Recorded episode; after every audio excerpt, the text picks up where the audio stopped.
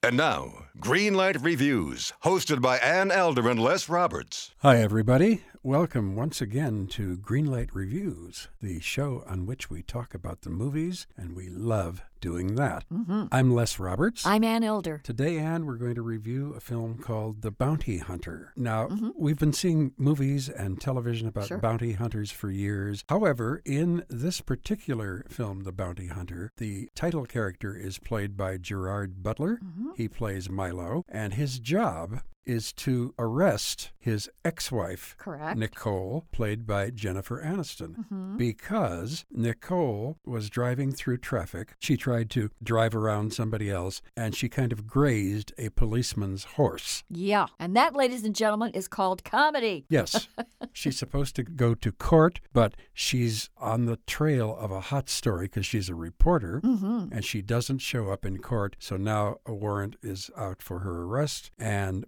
Milo gets the job to go and find her and bring her to jail. And that's how everything starts. Yeah, fun and games ensue. Yeah, I don't think so. You know, here's the deal with this film and a lot of the rom coms that Hollywood puts out star TV actresses from successful series. Jennifer Aniston was part of a wonderful show called Friends, Katherine Heigl from Grey's Anatomy, and they're attractive women, but I feel that their work is all about presentation and not nearly enough about reflection on their inner selves or anybody else's, it would seem. In Jennifer Aniston's case, I think that she lucks out on movie after movie after movie because apparently her fan base isn't all that interested in deep, emotionally charged characterizations either. So, therefore, her approach to finding a character is all about her skin tone, her body tone, her sun kissed girl next door looks, Very pretty blue eyes. pretty blue eyes. It's all about her tabloid life and not nearly enough about being a good actress. Well, that's true. One of the problems, you know, you spoke of her presentation. Now, Nicole in this film is a reporter, a tough investigative reporter. She runs around for the entire film in a very short, low cut black dress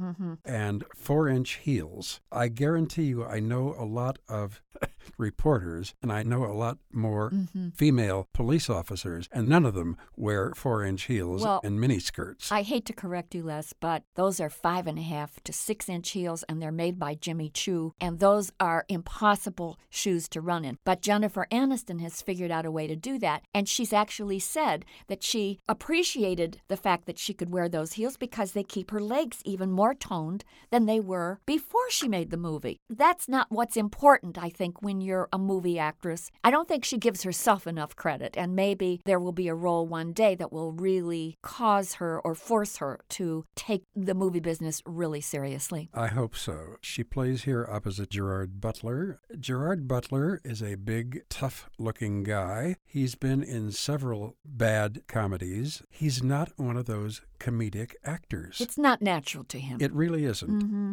Look, Bounty Hunter is no better or no worse than most of the piddling, middling rom com movies that we've seen that pit men against women. And what happens in those pictures, for some reason or other, they are engaged in a non-stop verbal duel that begins in the first frame and they finally shut up by the closing credits, I guess. But in the meantime, we see them bickering, swearing, then they have more bickering, they stew, they steam, they slap each other. This is witless dialogue, and it was all about why these two awful people couldn't make their awful marriage work.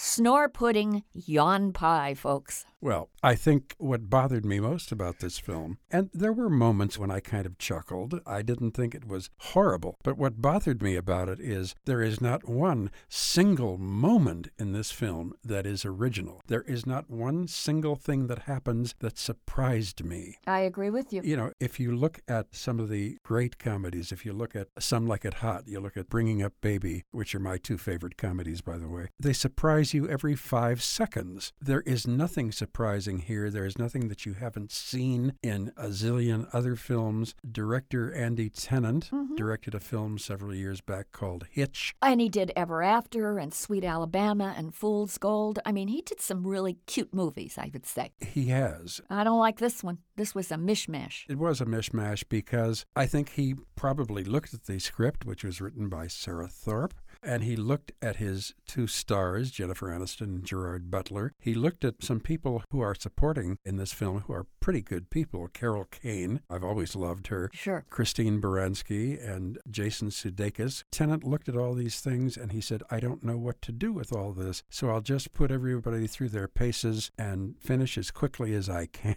Right. and hope I get something better next time. I don't think either one of the leads are sufficient to carry a movie. I think they don't possess enough fascination or kookiness or eccentricity or mystery about themselves. You know, if you want to really see great comedies, I think you have to go back to the 40s and the 50s and even the 30s. You know, take a look at the great Roz Russell or Kate Hepburn or Ginger Rogers and consider yourself lucky that such fabulous dames ever existed. And those were the women that brought something to comedies and really made them sizzle. And their leading men weren't bad either. That's true. So I'm not criticizing Jennifer Aniston. I'm just saying that when the smoke and the mirrors and the tabloids all clear, what are you left with? You're left with an okay actress who's starring in movie after movie after movie. So for me, the bounty hunter gets a red light. You couldn't pay me enough to bring this movie home. Well, I didn't like it either, Ann, but I didn't dislike it as much as you did. There were moments in it that I thought were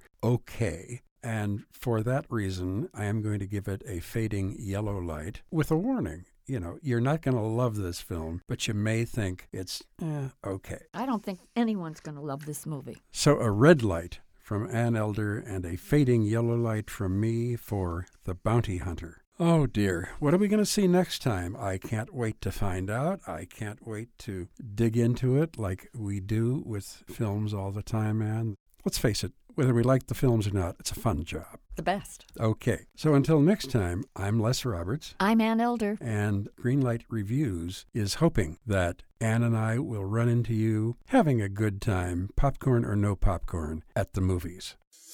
Hi, I'm Christina Yerling Biro, host of the podcast Pop Culture Confidential. Join me as I go way behind the scenes with some of the most influential people in entertainment and media.